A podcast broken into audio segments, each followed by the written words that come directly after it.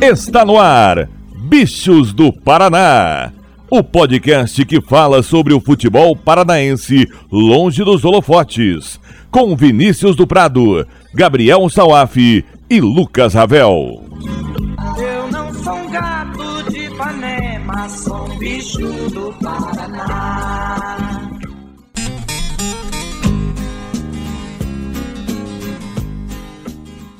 Dale gurizada, tudo beleza? Eu sou Vinícius do Prado e chegamos ao 38º podcast Bichos do Paraná.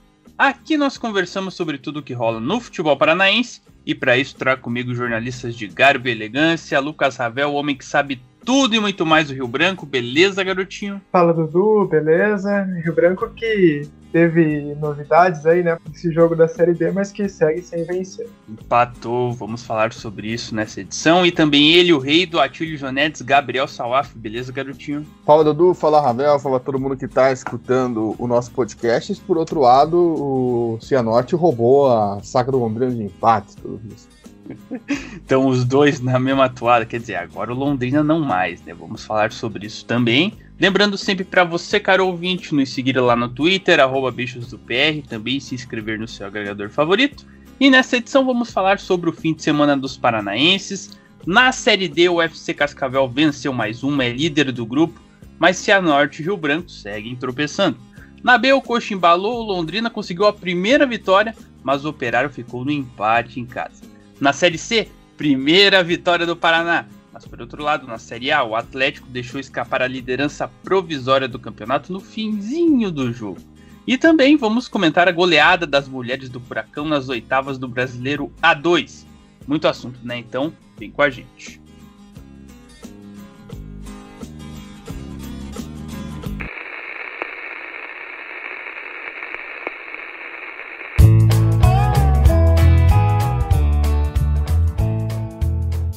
Começando com a Série D, o FC Cascavel venceu o Aimoré por 3 a 1 de virada em São Leopoldo. Os gaúchos começaram até assustando, abriram o placar com Neto Baiano, mas no segundo tempo, Carlos Henrique, Léo Itaperuna e Robinho garantiram a vitória da Serpente, que assumiu a liderança do grupo A8, Ravel.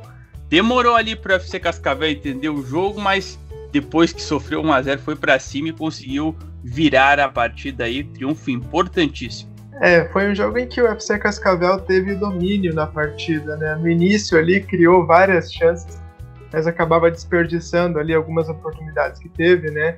E aí o Aimoré foi crescendo ao longo da partida, né? Me pareceu ser um time que tocava muito bem a bola, né? É, conseguindo fazer várias tabelas ali, conseguia também quando atacava também envolver um pouco da defesa do, do, time do FC Cascavel. Era um time bem qualificado também, né? E conseguiu abrir o placar ali no primeiro tempo. O lance onde o FC Cascavel é, cometeu alguns erros na, na, marcação ali, fez uma pressão bem descoordenada é, lá, na, lá na frente, abriu muito espaço é, ali entre a defesa e meio de campo e ainda contou ainda com um zagueiro escorregando que abriu ainda mais espaço para o gol do time do Aimoré. E aí deu tudo errado para o FC Cascavel, né? O Moré abriu o placar, mas aí eu acho que o FC Cascavel mostrou aquele poder de reação que ele tem mostrado aí ao longo da temporada, né? De tomar um gol, não se abalar, ir para cima, mesmo jogando fora de casa, mesmo com o resultado adverso. É, e aí é, controlou a partida, teve mais oportunidades, foi o time que buscou o gol e o Aimoré tentando segurar, né? E aí eu, eu acho que o gol até acabou demorando bastante para sair, né? Saiu ali no segundo tempo. É, e aí o Cascavel virou o jogo ali em dois gols que foram até bem parecidos, né? Duas inversões de bola do meio de campo para lateral ali. O Douglas conseguiu, tinha uma avenida ali na lateral direita, conseguiu carregar bem a bola e fazer o cruzamento rasteiro. Os dois gols foram dessa forma. É, e aí o UFC Cascavel conseguiu né, virar é, a partida. Então, é uma vitória importante, né? Porque Cascavel vai se mostrando aí, né, ser a equipe mais qualificada desse grupo, era algo que a gente já, já, já, já esperava, né?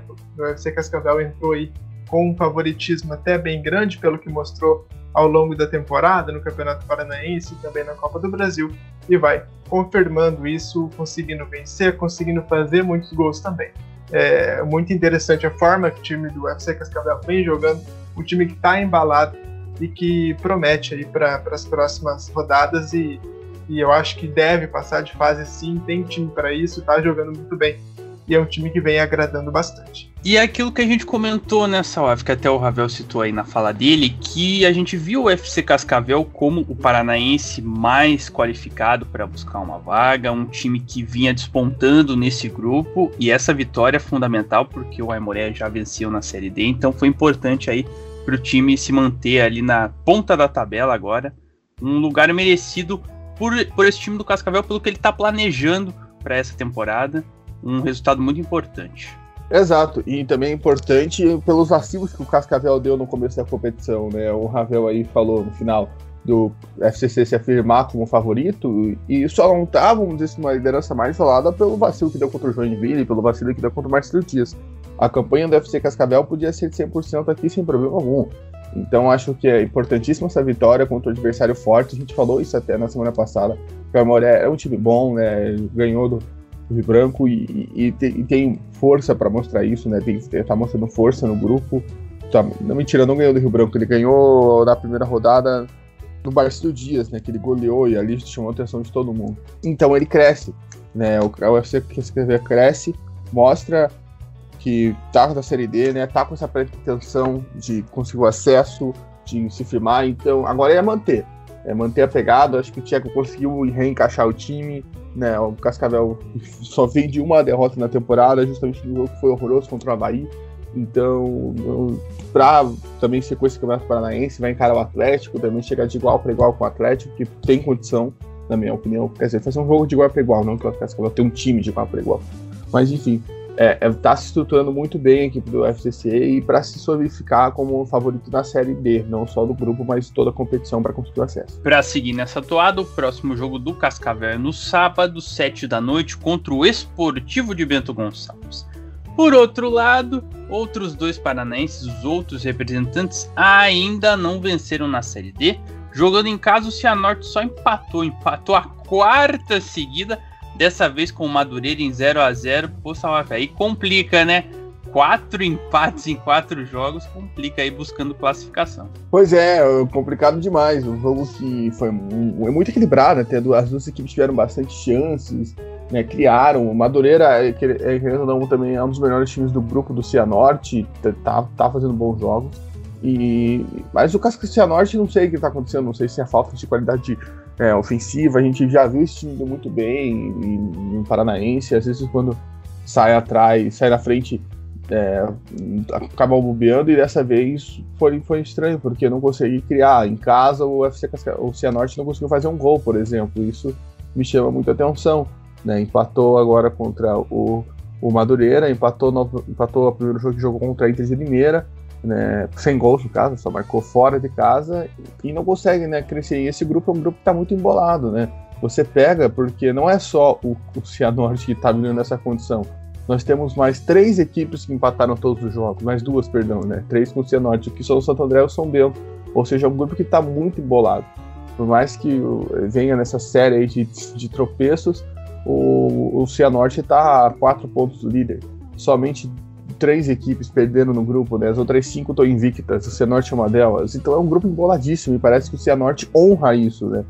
Honra as suas partidas, não consegue conseguir as vitórias, não consegue chegar aos triunfos. Ontem ainda teve ali o lance da expulsão, que eu achei que o jogador do, do Cianorte não merecia expulsão, na minha opinião, porque o Marcão do Madureira solta o cotovelo. Tudo bem, estavam se embolando ali, mas não houve uma agressão por parte do jogador do Cianorte, que agora me fugiu o nome talvez o Ravel lembre na fala dele. Não sei se ele concorda comigo, inclusive já deixa, deixa para ele. Porém, é, é, é, tem que se estruturar. Acho que você não pode ficar só nessa de empate, não só o Cianorte, assim como as outras equipes. Né? O Cianorte ainda não encarou essas equipes que estão nessa saga de empates, né? vai encarar ainda nas outras rodadas, mais para frente, não na próxima. Porém, é, é, é, de se despertar, né? É de ficar aí acordado, abrir os olhos, porque isso às vezes pode comprometer. Assim como uma vitória na próxima rodada pode motivar e fazer com que o Leão cresça na competição. Porém, tá difícil. tá difícil. Mas tá melhor que o Rio Branco, vamos dizer assim, né? Já podemos antecipar isso. Então, né, de acordo com, com a transmissão do jogo ali, foi o Lucas Doni, né, que, que foi expulso mas eu concordo, sim, eu também acho que não merecia ter sido expulso. Foi um lance ali que eu achei que o árbitro foi até bastante rigoroso em ter expulsado os dois. Acho que mais para não criar nenhuma confusão, ele pegou e expulsou os dois mesmo.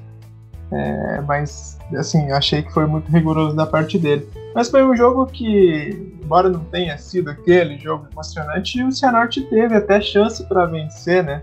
É, o Buba acabou perdendo ali um gol até inacreditável de cabeça, é, estava com, com o gol aberto, ele acabou é, acertando o jogador do, do, do, Madureira ali. Mas poderia ter feito gol, né? Também teve uma chance que o Eric Salles acertou a trave. Então, então o Cianorte teve, embora não tenha sido brilhante, embora não tenha sido aquele time é, que, que, já jogou melhor né, em outros momentos da temporada, teve chance sim para fazer o gol, para conseguir vencer pelo menos por 1 a 0. É, mas é mais um empate, né? Cada, cada resultado que você acaba não vencendo, cada empate vai trazendo um pouco mais de pressão para o time também, né? É um time que se reforçou bastante né, nessa, nessa mudança do Paranaense para a Série B, né? Mas a gente vê que, pelo menos ali na, na questão do ataque, é um time que tem sofrido bastante para conseguir fazer os seus gols, né? E nesses quatro empates, eu acho que o que pesa também é ter empatado com, com o Bangu e com a Inter de Limeira, né? São os dois times que estão um pouco ali mais para baixo no grupo.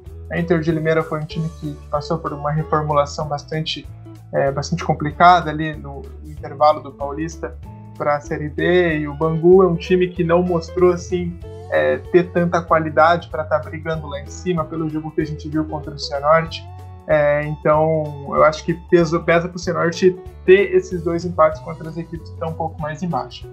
Mas o Cianorte, nesse grupo, ele não, eu acho que ele não deve para ninguém. Assim. Eu acho que a gente conversou isso com, com o Felipe, né, naquele pré-série D lá, né, que ele falou que o Cianorte, é, em questão de jogadores, em questão de time mesmo, fosse um dos melhores desse grupo. Também acho que eu acho que esse time tem qualidade sim para mais. Eu acho que tá faltando mesmo essa, é, conseguir concluir melhor as jogadas, conseguir ter um pouco mais de tranquilidade para criar e também se sobressair dentro de casa. O Cianorte foi um time que conseguiu dentro de casa, lá no começo da temporada, vencer Paraná, conseguiu vencer o Atlético também, mas agora não tem conseguido mais se sobressair. Né? São, são empates em 0 a 0 em jogos que poderia ter criado mais, poderia ter mais volume.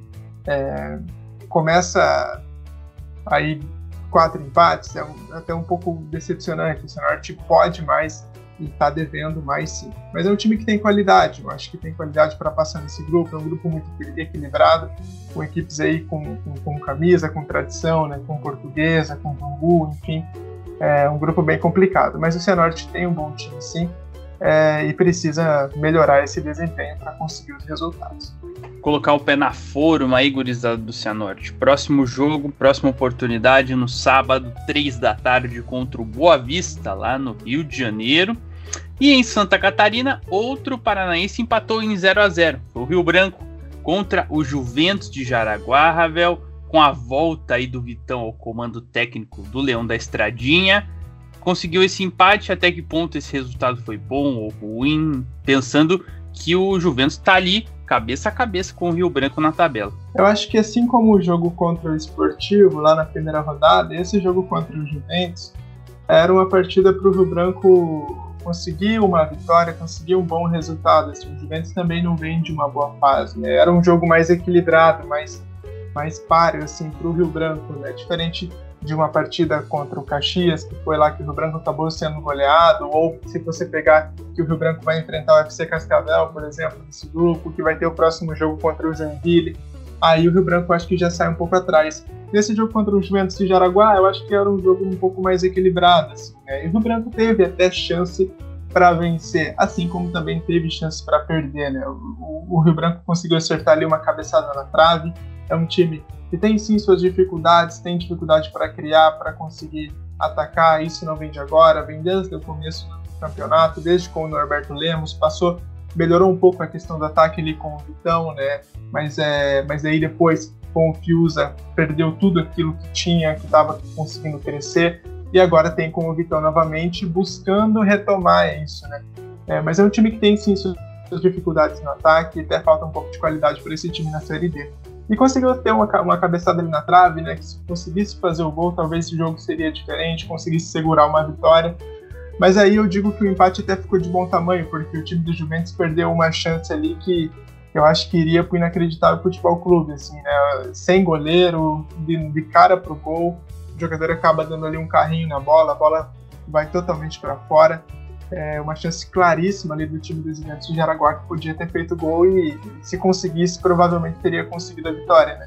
Então, acho que no final até o 0 a 0 até foi justo. É um jogo fora de casa e, e até seria um resultado ok se o Rio Branco não tivesse é, perdido uma partida é, em casa ali contra, contra o Marcelo Dias.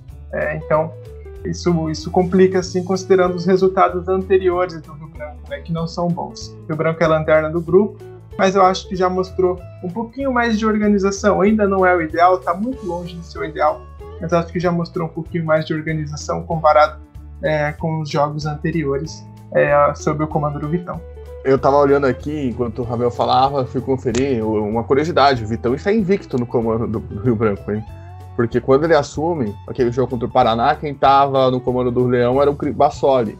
Aí a partir dos outros jogos ele empata com as Azures, empata com o Cascavel, ganha do Coxa, agora empata com o Juventus. Quatro jogos, três empates e uma vitória. Já tá melhor que todos os outros demais treinadores que passaram pelo Leão na temporada. Mas falando sério agora do jogo, é, o que eu vejo é que, como o Ravel pontuou, o Juventus teve chances claras e teve mais chances, então para o Rio Branco, até pela situação da partida foi um bom resultado, mas é, é não, o Branco já não vai se ao luxo, né, de você considerar empate é, bons resultados, até por conta do que o Dudu falou, o Juventus é uma equipe que está lá embaixo da tabela, né, tem a mesma pontuação que o Leão, então você tem que aproveitar esses jogos para tentar vitórias, para tentar sair de baixo, né, tem que tentar sair da parte de baixo da tabela e o Rio Branco falha, né, já falhou em casa, não consegue talvez conseguir se impor no jogo, né? Vamos ver se nessa semana esse trabalho do Vitão ele consegue estruturar o time, consegue fazer uma partida boa semana que vem contra o Joinville, ficamos nessa expectativa, porque agora talvez com duas semanas de trabalho ele consiga afirmar o time melhor, né? Consiga trabalhar melhor, mas o Rio Branco tem esses pontos, né? O Ravel pontuou bem, a falta ofensiva, tem também não perder pênaltis quando você tem a chance de abrir o placar, né? Importante isso porém vou ficar de olho. Talvez esse resultado possa dar uma moral, uma, uma sequência de trabalho boa, né? Talvez você falar, ufa, não perdemos, daqui em diante não perde mais, é mais fácil do que você falar, daqui em diante não perde mais, sendo que você vem uma paulada na cabeça. Então, é, é para ficar atento aí, ver se o Leão não consegue transformar esse empate fora de casa num começo de uma reação na Série D. Esse começo, vamos ver se ele acontecerá no próximo jogo na Estradinha contra o Joinville, 3 da tarde no domingo. Passando a classificação, a melhor situação, claro, é a do FC Cascavel, lidera o grupo A8 com 8 pontos. O Joinville tem a mesma pontuação, mas um gol a menos de saldo, por isso a Serpente Aurinegra é a líder. O Rio Branco também está nesse grupo, mas segura a lanterninha com apenas 2 pontos. No grupo A7, o Cianorte vai de pontinho em pontinho, Hoje é o quinto colocado com quatro pontos. E agora vamos mudar a chave e falar de Série B.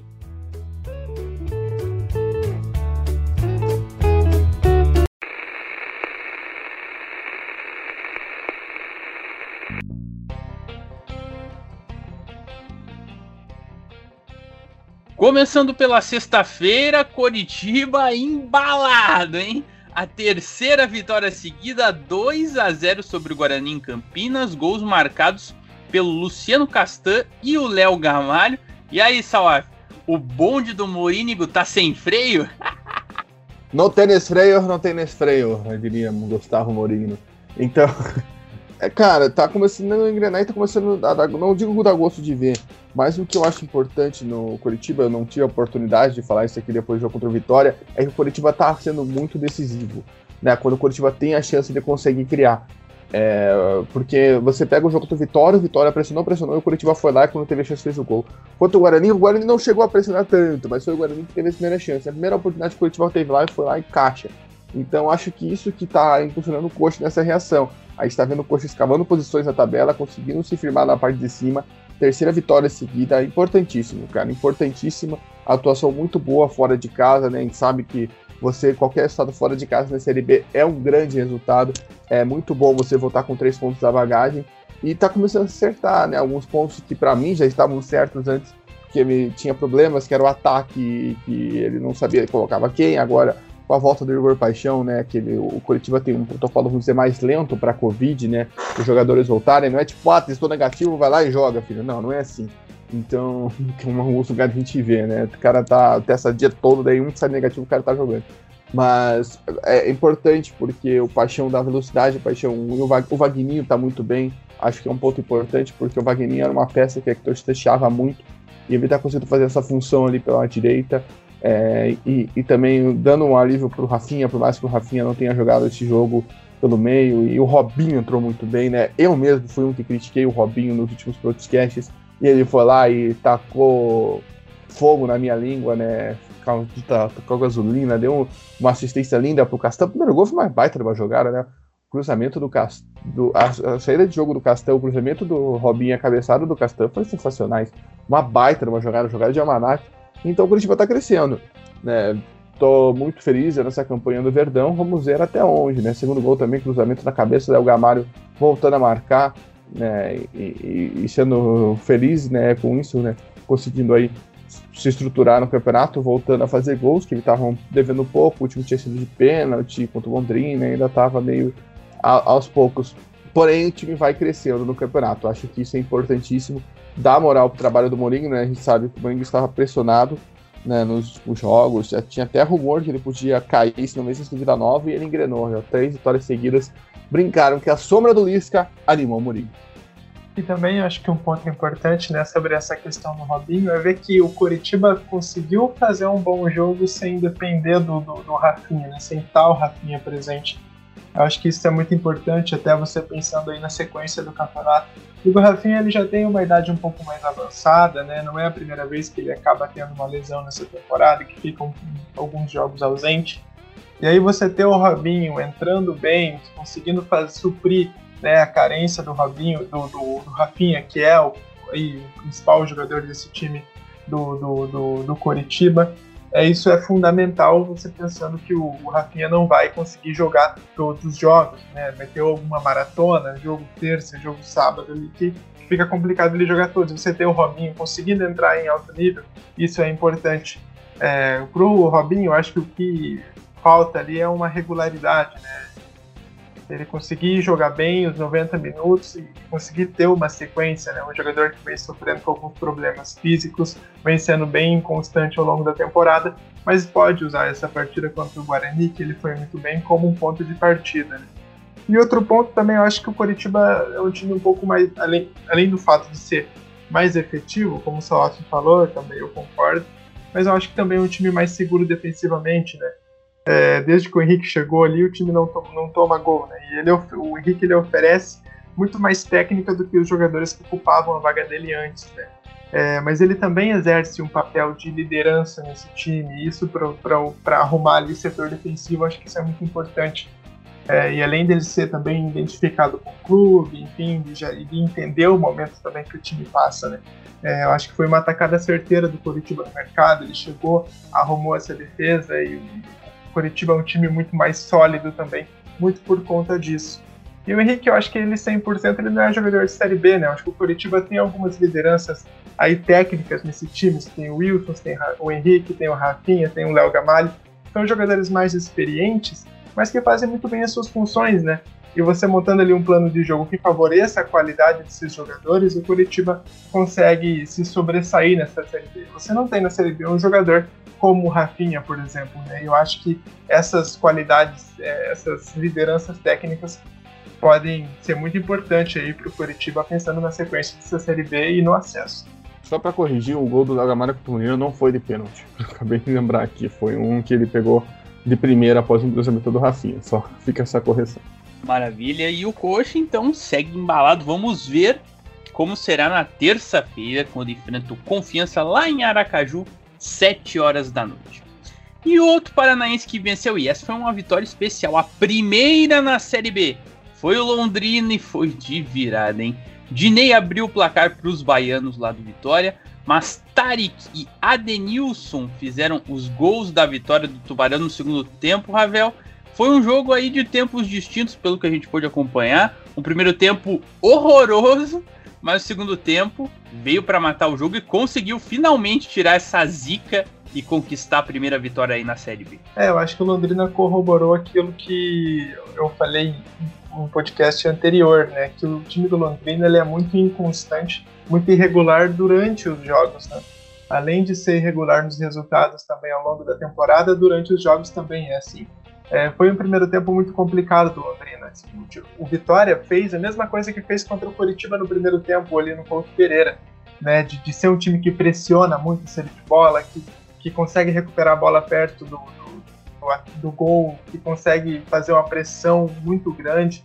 E o Londrina não conseguia sair jogando, não conseguia. Tanto que no primeiro tempo o Londrina praticamente não, não chutou no gol, conseguiu atacar muito pouco. Né? Foi, foi um primeiro tempo bem ruim do Londrina. E até acabou tomando gol né, ali no, no, no primeiro tempo. Aí no segundo, aí a gente já viu Londrina totalmente diferente, né? Com a entrada do Adenilson ali foi muito importante, melhorou o time por completo. Eu acho que o Roberto Fonseca, que foi criticado muito né, por conta das mudanças né, nas outras rodadas, que ele acabava até acabava piorando um pouco do time quando ele fazia algumas trocas ali é, que, que não eram, que, acabavam piorando mesmo o time realmente, né? Acho que dessa vez ele acertou, colocando a Denilson. Denilson foi muito importante, fez gol, deu uma assistência né, pro, pro segundo gol do, do, Londrina. E o time melhorou muito no segundo tempo, assim, né? E o Vitória não conseguia também mais fazer aquela pressão na saída de bola do. Isso ajudou bastante, né? O Vitória no segundo tempo foi terrível também. Também não conseguia mais fazer aquela pressão. Era um time que parece que gastou todo o gás no primeiro tempo e sofreu bastante também com os ataques do Londrina. É importante que o Londrina fez o gol, empatou e seguiu atacando. Acho que isso é muito importante também, né? Você, mesmo jogando fora de casa, você não se contentar com um empate. Né? O Londrina sabia que a situação era incômoda de não conseguir vencer. E quando empatou, seguiu em cima, seguiu buscando, seguiu atacando, encurralando o time do Vitória no segundo tempo e foi ali premiado com um gol, né? Um gol que, claro, também tem as suas ressalvas, né? O Tariq estava em uma posição irregular mas como a gente não tem VAR na Série B, a gente sempre fala sobre isso, né? É, o gol foi validado. Então, uma vitória importantíssima para o Londrina, um segundo tempo muito bom, e eu acho que dá para usar esse segundo tempo, dá para usar essa vitória é, como um ponto de partida, como foi no Campeonato Paranaense, que vinha de sete jogos sem vencer, conseguiu uma vitória por 4 a 0 sobre o Cascavel CR, que estava esfacelado, e aí usou aquilo de ponto de partida e conseguiu uma boa sequência. Eu acho que dá para fazer isso a partir desse jogo contra o Vitória, uma vitória fora de casa, da moral e da confiança para você conseguir criar uma base de trabalho em cima de uma vitória. Você falou bem, Ravel, né, da questão do gol do Tarek, porque não foi aquele lance que você vê a olho nu, né? Você não é que igual o gol do Botafogo que não foi dado contra o Sampaio Correia, que ficou foi um absurdo, né? É, foi realmente um lance ali que para mim foi muito difícil. Eu também tive que ver a imagem de umas três vezes para ver. É realmente Tarek estava impedindo. Porém, é, é, o VAR, né? Enquanto não tiver VAR, a gente vai ver lances, erros comuns, erros que a gente via, sempre viu né, no futebol brasileiro, mas erros grotescos, como o, Londrina já foi prejudicado contra o Brusque, ou esse que eu citei do Botafogo contra o Sampaio Correia. Mas falando do jogo do Londrina, realmente foram tempos distintos.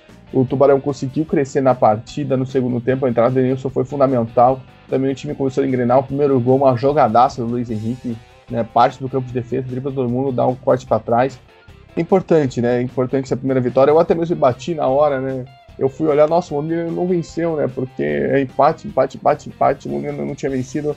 E um triunfo para dar moral, né? Porque você veja o adversário que joga nesse estilo muito agressivo de cara, né? Tenta pressionar, tenta tirar seus espaços, tem grandes chances de gol. Né, você consegue até segurar e toma um baque no finalzinho do primeiro tempo, né? O gol do Tinim foi aos 44, 45 do primeiro tempo. E o Londrina conseguiu reagir bem no intervalo, né? O Londrina conseguiu voltar de cabeça erguida, acho que foi fundamental. Talvez a gente estava faltando no Tubarão, né? Isso que a gente não via. Talvez uma determinação maior. O que a gente pontuou nos outros podcasts, que o Londrina até podia ficar mais com a bola, mas não tinha força ofensiva, não aconteceu o inverso, né? Talvez a jogada do primeiro gol mostre isso.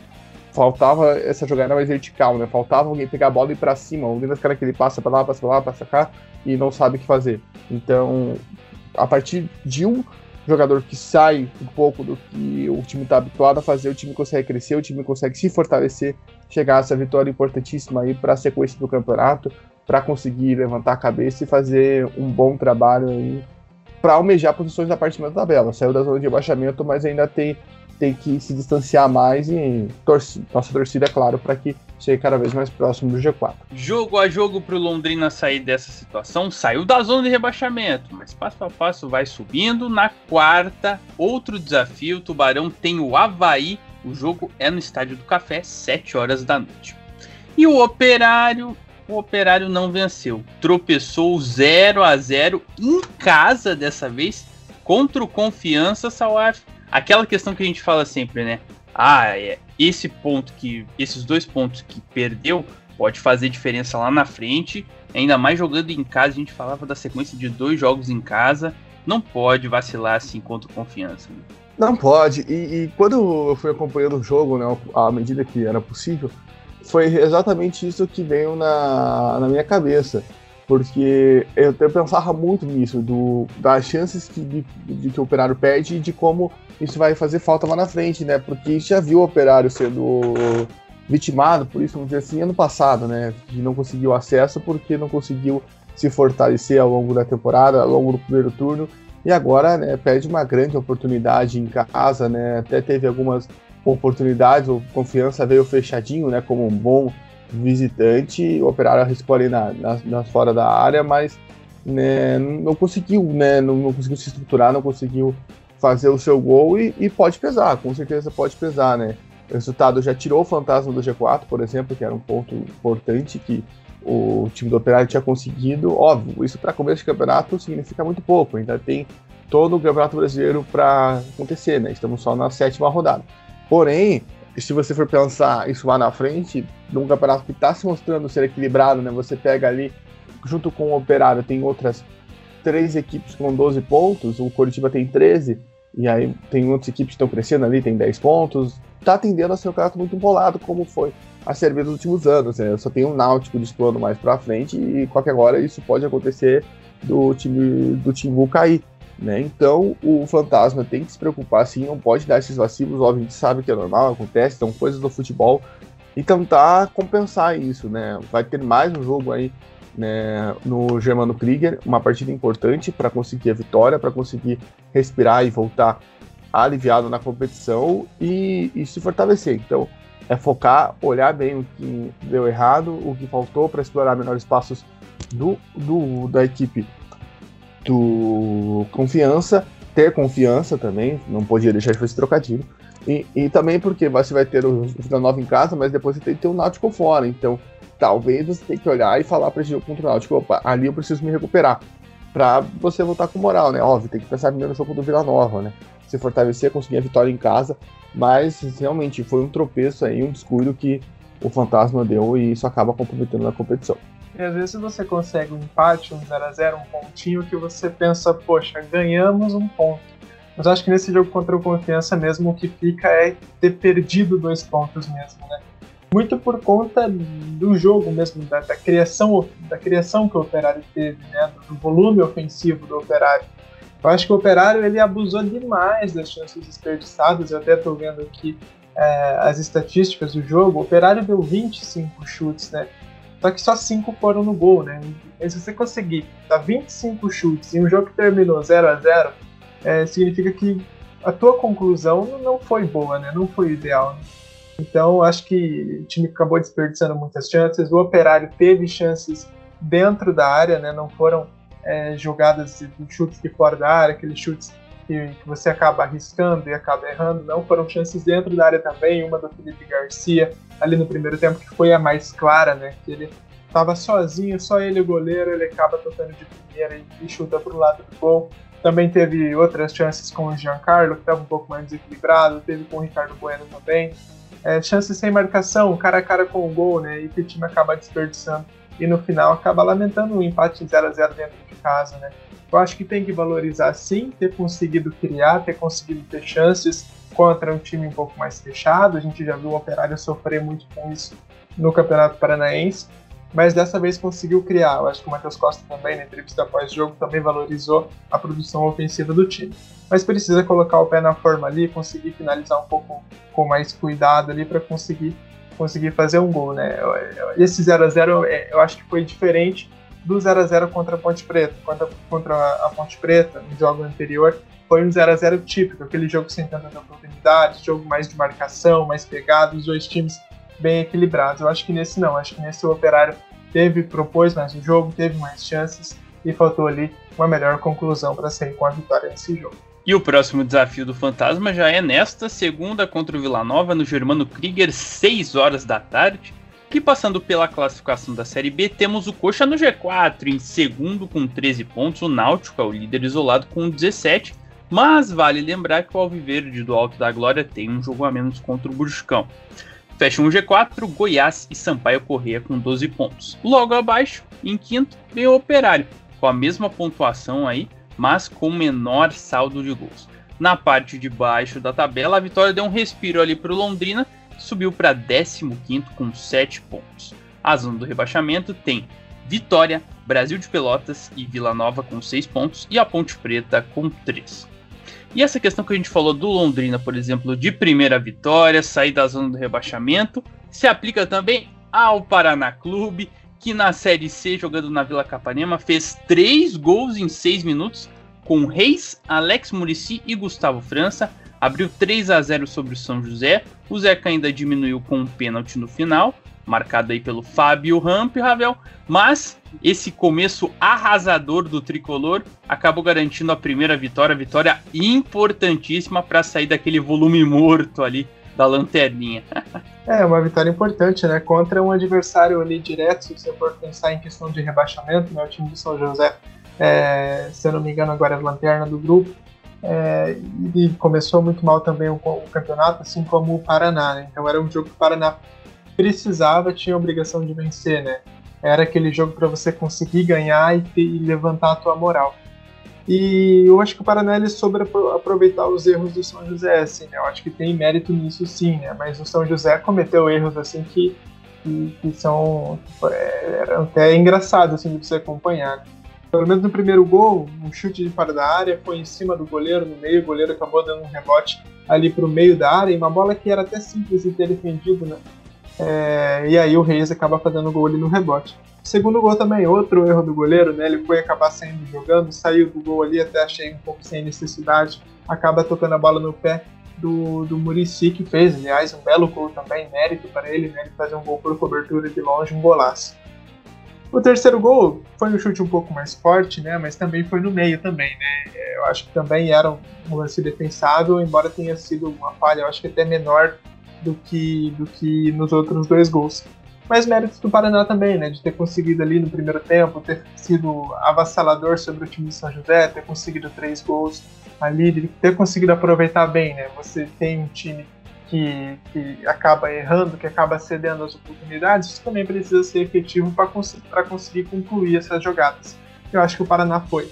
Eu acho que o que pesa foi não ter conseguido manter o mesmo ritmo do jogo inteiro. Assim, é, era aquele jogo para o Paraná seguir em cima, mas o Paraná teve até uma queda ali, principalmente também no segundo tempo, e acabou até cedendo também um gol ali no final para o time do, do, do São José. E aí as reviravoltas do futebol, né? O goleiro que acabou falhando ali em dois ou, ou até mais gols ali, acabou fazendo o gol de pênalti no final do jogo, né? Mas uma vitória importante para o time do Paraná, é um resultado que tira o Paraná do zona do rebaixamento. O Maurílio vinha sofrendo muita pressão, né, por conta dos resultados ruins ao longo é, dessa sequência de, de, de, jogos sem vitória. E já vem lá do Campeonato Paranaense, né? Acho que a última vitória tinha sido contra o Cascavel CR então você conseguir vencer já dá um pouco mais de moral, confiança, acho que esse time precisa para o Maurílio conseguir construir de novo um grupo, né? Ter um conjunto nesse time. Acho que precisa muito disso. É, ele conseguiu fazer isso lá no, no, no, Campeonato Paranaense, quando o time acabou subindo até a terceira colocação, que era um time difícil de ser batido, que vinha conseguindo bons resultados, mas isso ao longo da, da, da sequência dos jogos foi se perdendo, né? E resultando nesse início horroroso na, na, na, na Série C. Eu acho que precisa usar, assim como Londrina, usar essa vitória como um ponto de partida também, usar esse primeiro tempo, ver os acertos e construir em cima de uma vitória é, uma base para conseguir manter essa sequência. Eu acho que, é, que nem o Salve falou, é muito mais fácil você construir uma sequência ali em cima de uma vitória, você conseguir melhorar os erros é, após um resultado bom do que após uma, uma derrota é, como vinha sendo para o Paraná. A pressão vinha aumentando, o time vinha sofrendo bastante com isso. e com essa vitória consegue ter um pouco mais de confiança para seguir bem na Série C. Com certeza, consegue aí crescer, né? Um, um grande partida do Paraná, um grande primeiro tempo, né? Porque o segundo tempo o Paraná acho que pisou um pouco no, na vantagem e demorou para se fortalecer, né? Para conseguir é, crescer no jogo, para conseguir buscar mais gols. Deu muito espaço o São José, o José jogou melhor na segunda etapa, isso é um ponto que fica, né? Até mesmo o Maurílio cobrou isso, né? Que o time não pode né, se acomodar e, e, e isso acaba é, ofuscando um pouco da atuação do Paraná, mas realmente aproveitou a chance que teve. Para mim, os três gols foram falha do goleiro, porque o gol do Gustavo França, para mim, é totalmente defensivo. Né? A bola vai em cima dele, ele não sei o que o Fábio Ramp tentou fazer ali. Né? teve uma grande colaboração do Fábio Ramp, mas óbvio, a gente não pode dizer que ah, só vencer por causa do Fábio Ramp. Não, a gente não sabe, né? O Paraná, se tivesse jogo 0 a 0 poderia criar mais chances, poderia ficar ser mais incisivo. Porém, é um resultado importante, né? Alívio, principalmente, alívio demais. Já havia uma expectativa que se não ganhar esse jogo era o fim da linha para o Maurílio, né? Então, é, alívio. É, acho que essa é a palavra que traz o, ao torcedor paranista essa vitória contra o São José. Sai da lanterna, né? Consegue sair da zona de rebaixamento, consegue agora pensar. Agora você vai ter jogos difíceis na Série D, né? Na Série C, perdão, vão ser partidas complicadas agora para frente do Paraná contra equipes que estão bem no campeonato. Talvez o Oeste não esteja tão bem, mas os demais são adversários complicados que o Tricolor vai enfrentar. Então é um resultado importante para conseguir crescer a moral do time, né? Crescer a, a esse, esse sentimento que dá para chegar, dá para sonhar, dá para se fortalecer. É importante. Você precisava ter um chão. O chão foi dado. Agora é ver como o Paraná vai se estruturar à medida que também chegam alguns reforços, por mais que eu já dei a minha opinião aqui sobre os reforços do Paraná. Vamos ver se algum deles consegue fazer diferença. Paraná que não vencia desde 8 de maio contra o Cascavel CR. E aí, depois desse triunfo, vai encarar um duelo dificílimo contra o Criciúma em Santa Catarina, domingo, 6 da tarde. A vitória tirou o Paraná da lanterna e colocou em oitavo o primeiro time fora da zona de rebaixamento do grupo, com 4 pontos. Passando a régua na Série C, hora de falar do Atlético, que viveu emoções diferentes nessa semana.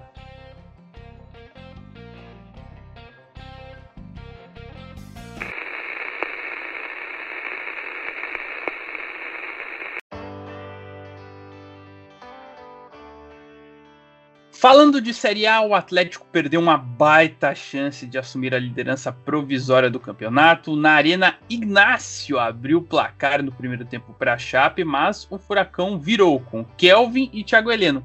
Só que nos acréscimos a lei do ex entrou em cena. Giovanni empatou 2 a 2 Salaf. Garoteou o Atlético nessa, porque olha, no último instante tomar um gol, tá certo que a Chape foi valente, criou, mas não pode tomar um gol faltando 30 segundos para acabar o jogo.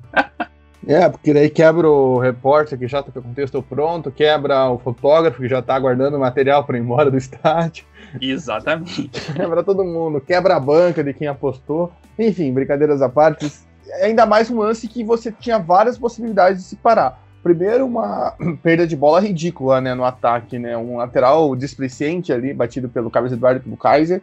Depois o Eric não faz a falta e aí o Kelvin não consegue cortar o cruzamento. Ou seja, foram vários momentos que o Atlético tinha ali para afastar essa jogada, falando dessa jogada em si.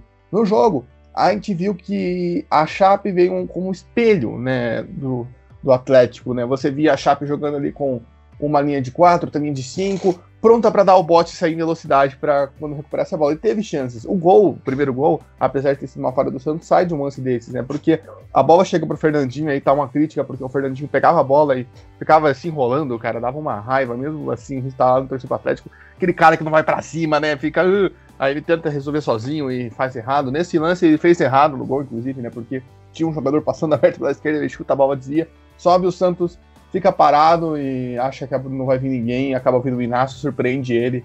Né, uma falha do Santos, não dá pra dizer que não foi. Num lance que, se fosse escanteio, Dudu, o árbitro ia marcar a falta. Eu tenho toda essa certeza, mas como não era escanteio, não existe o perigo de gol, né? O perigo de gol só existe em escanteio em faltas cobradas na área. Aí o árbitro não. Essa regra não existe em, em lances com bola rolando. Mas o Atlético conseguiu até se estruturar, conseguiu crescer no jogo. O Kelvin aproveitou a chance que teve, fez um belo gol. Né? No segundo tempo, o Atlético voltou com tudo, já podia ter virado o jogo antes de fazer o gol com o Thiago Heleno, uma cabeçada bonita, e o Atlético meio que segurou o resultado, né? Se acomodou, a Chape não demonstrava também que tanta força, apesar de ter feito um, jogo ok na Baixada, né? Um jogo que podia muito bem, pode ser muito bem falado como um empate e um resultado justo, porém é, não, não mostrava força, né? Não conseguia chegar, o Atlético conseguiu se deixar bem, Zé Ivaldo fazendo mais um bom jogo, apesar da defesa estar tá querendo entregar alguns lances, e aí no último lance acontece isso. Acho que o Atlético tem que olhar por que, que isso está acontecendo, o Lazzaroni prometeu que isso vai ser resolvido internamente, é, é, são muitos erros, acho de saída de bola, com esse esquema de três zagueiros. Até porque você bota o zagueiro. Eu estava observando ontem, por exemplo, o Pedro Henrique joga na linha de meio de campo para sair jogando. E o Pedro Henrique não é um cara que tem qualidade de passe. Ele quase entregou um gol no segundo tempo ontem. Então, é, é, é de se observar, né? Então, acho que não tá dando certo, na minha opinião. Quer dizer, pode não tá tão, tão errado, mas eu acho que o esquema que o Atlético jogava anteriormente, acho que é mais seguro. Acho que é mais estruturado para o time conseguir principalmente sair jogando, não perde essas bolas bobas, né? Quando tem um time ali forte, né? Um time que vem com essa pressão igual a Chapecoense vem no meio de campo mesmo, né? Nem no ataque, é uma linha bem fechada ali no meio de campo que não deixava o Atlético trabalhar com tanta fluidez, né? Fechou ali o espaço, por exemplo, você não viu um, um Christian tão ativo, mesmo o próprio Léo Cittadini, por mais que tenha feito um bom jogo substituindo o Richard. E é o Atlético aí que pecou, pecou, acho que era uma vitória que estava na mão, por mais dificuldades, assim como foi na semana passada com o Atlético Goianiense, que teve dificuldades, mas conseguiu ganhar o jogo, pecou, e agora tem que se reerguer, né, tem que voltar com tudo, ainda está numa posição boa no campeonato, óbvio o Bragantino joga hoje, né, a gente está gravando isso na segunda de manhã, então a gente não sabe o estado do jogo do Bragantino, mas ainda está na parte de cima da competição, ainda tem moral, ainda tem bola para rolar e, e lenha para queimar para conseguir se manter na parte de cima da tabela. É, e eu, eu acho que o Salve resumiu bem, assim, o panorama do jogo, né? O Atlético, ele foi penalizado também muito por conta também dos seus erros ali, dois gols que não pode tomar. Aquele gol do Santos ali realmente é, é um pouco inexplicável, ele acaba esperando que a bola vai vir na mão dele para ele encaixar, né? Ele fica até esperando ali, mas ele não percebe que o Inácio está do lado dele ali para conseguir desviar aquela bola. Mérito do Inácio também, que foi bem inteligente, né? É, com certeza vários jogadores seriam desistido daquela bola vendo a bola aí nas mãos do Santos, né? E ele também foi ali em cima também e conseguiu fazer um gol, né? Foi inteligente com isso. É, e, e, o segundo gol também, né? Teve várias chances para você matar aquela jogada ali, né? No último minuto faltou até um pouco de experiência para você fazer uma falta ali, talvez segurar um jogador, né?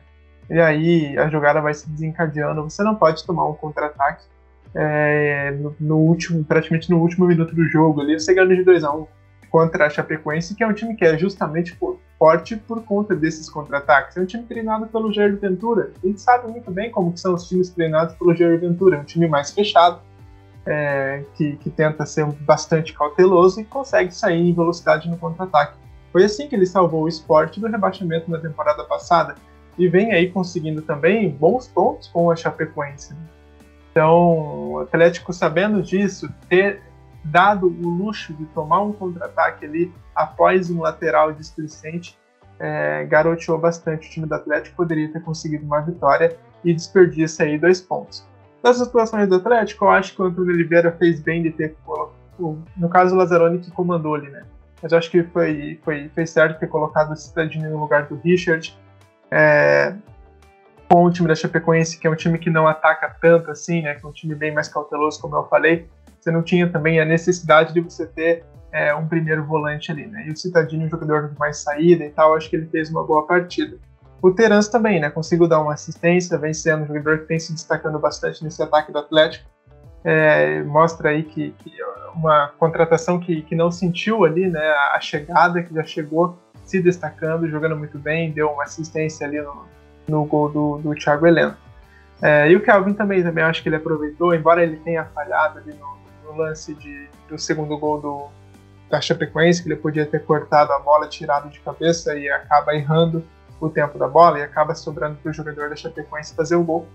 É, mas ele consegue também ser muito importante ofensivamente, né, no ataque, fazendo um gol ali, cortando é, para a esquerda e, e, conseguiu ali com um desvio, com a ajuda de um desvio, fazer o gol do, do O primeiro gol. Então, é, eu acho que assim, são dois pontos desperdiçados, mas o Atlético vem fazendo um bom campeonato, é, vem até surpreendendo, né? Porque o Atlético teve uma Sul-Americana que era muito criticado, mas o time veio mostrando uma evolução e tem evoluindo jogo a jogo, né? Mas alguns pontos, alguns detalhes, alguns erros defensivos ali que precisa corrigir para o Atlético ser um time um pouco mais equilibrado e não ceder esses gols bons. Corrigir os erros para tentar melhorar essa questão. E com o tropeço, o Atlético é o vice-líder com 13 pontos, um a menos que o Bragantino, que tem 14. Lembrando que o Braga enfrenta o Atlético Goianiense nessa segunda, então a vantagem pode aumentar. Mas a gente também lembra que o Furacão tem um jogo a menos contra o Flamengo, jogo adiado. Próximo adversário do Furacão é o Fluminense na quarta-feira, 4 da tarde, lá no Raulino de Oliveira, em Volta Redonda. Por outro lado, se o time masculino garoteou, as mulheres do Furacão seguem dando show no Brasileirão Feminino A2. Pelas oitavas de final, jogando em Maceió, o Furacão venceu a UDA por 4 a 0. Gols marcados por Kim, Bruna, Joyce e Momesso. E aí, Ravel, vitória importantíssima, não só para garantir aí uma boa vantagem nessas oitavas de final, mas também para se afirmar como um postulante ao acesso. Com certeza, né? É muito importante. O Atlético entrou nesse jogo como time favorito, pelo que fez na, na, na primeira fase, né? O time da, da UDA, né? Sofreu o time de Maceió, de Alagoas, sofreu bastante para conseguir se classificar. Né? Se classificou como um terceiro colocado do grupo, é, conseguiu fez uma campanha até um pouco irregular, né? Duas vitórias, empate, duas derrotas conseguiu se classificar, mas o Atlético fez uma ótima primeira fase, né? Só perdeu o jogo pro Vasco, vinha jogando muito bem, era favorito para isso e conseguiu confirmar esse favoritismo com uma vitória muito importante por 4 a 0. Eu acho que uma coisa importante desse time do Atlético, né? O time que faz um, faz dois gols e segue atacando, segue em cima, né? É, então é muito, isso é muito importante, considerando que o Brasileirão Série A2 é um campeonato até um pouco imprevisível, se você for pensar, né? Porque pego aí o exemplo do Vasco, né? O Vasco se classificou em primeiro no grupo do Atlético, conseguiu ali ganhar todos os jogos. Enfrentou o América Mineiro nas oitavas, que, que classificou em terceiro no mesmo grupo. E aí, nas oitavas, o América Mineiro vai lá e vence por 2 a 0 Ou seja, a primeira derrota do Vasco foi num jogo que não poderia ter perdido, ainda mais por 2 a 0 Então é um campeonato bem imprevisível, assim, né? Você tem equipes que são que são favoritas, mas se você não ficar esperto, você acaba é, tropeçando, acaba perdendo ali um jogo que você tem mais time, que você é melhor, mas que você não consegue ter um bom desempenho. Diferente do Atlético, que vai é favorito, chega, vence, faz uma boa vitória, 4 a 0 seguiu atacando, um time muito bem trabalhado pela Rosana. A gente tem, tem visto isso ao longo dos jogos. E é um time que vai se, se candidatando como um dos possíveis postulantes ao acesso aí. É, se passar de fase, é, pode enfrentar o Bragantino, que, que, vem se consolidando como também uma das melhores equipes também desse campeonato. E aí eu acho que aí vai ser o, o principal desafio do Atlético nessa temporada, nesse né? jogo. Se caso confirme o Bragantino passando de fase, o Atlético também, né? Eu acho que esse tem tudo para ser um jogo muito mais complicado. Mas méritos do Atlético, 4 a 0 uma baita vitória fora de casa, né? Isso também é muito importante e traz uma vantagem expressiva aí para o jogo no CT do Caju. Acho que isso que o Ravel pontuou foi essencial, né? Você não vacilar, né? Como aconteceu com o Vasco, né? Contra o América Mineiro. Tô até aqui observando. Fora o Fluminense, né? Contra o Real Games, que é um, um confronto mais pareio. Foi o único mandante que venceu até agora, né? E novamente estamos gravando na segunda de manhã e o jogo do Bragantino novamente ainda não aconteceu. Mas é, é, é importantíssimo, né? E mostra muito daquela força ofensiva do Atlético, né? A gente já vinha comentando isso aqui em algumas outras ocasiões, que o Atlético tem como característica né, essa força ofensiva, tem como potencial, né? Esse time que consegue atacar, consegue criar, e é assim o jogo inteiro, né? Uma pressão forte. Então o Furacão consegue essa vitória importantíssima. É, nosso goleiro Lucas Avel já pontuou. É, é conseguir focar nesse trabalho, né? Conseguir crescer, conseguir se estruturar, conseguir passar, né, garantir, né, não tomar sustos, né, é importante na próxima fase, né, na próxima rodada, no próximo jogo, melhor dizendo, no CT do Caju sábado, para conseguir garantir essa vaga e aí disputar o acesso. Aí não só grande teste seria, no caso, se fosse enfrentar o Bragantino, ou mesmo o próprio JC, mas é o jogo do campeonato. É o jogo que vale o campeonato, é o jogo que vale o interesse, o planejamento, o projeto e etc. Então tem muita importância aí para frente e acredito que o Furacão tenha tudo aí para conseguir estar nessas quartas de final. Três jogos, três degraus pro acesso, é isso que o Atlético tem que buscar. Lembrando que o jogo da volta, como foi falado, será no CT do Caju, próximo sábado às três da tarde. Grande vantagem das mulheres do Furacão.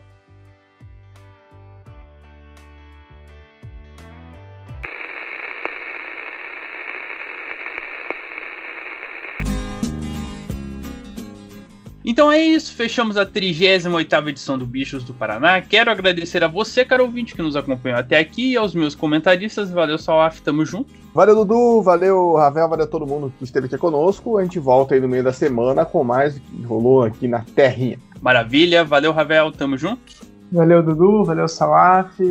Voltamos aí, né? Tem, tem muita Série B também, né? Será que o Curitiba segue nessa sequência? Será que o Londrina consegue embalar, né? Será que o Operário é, consegue subir também, né? Vamos, vamos ver. Vamos é, cena dos próximos capítulos.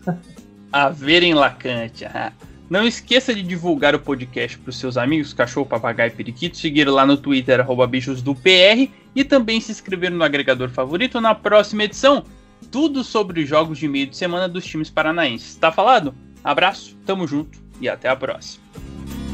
Eu não sou um gato de Ipanema, sou bicho do Paraná.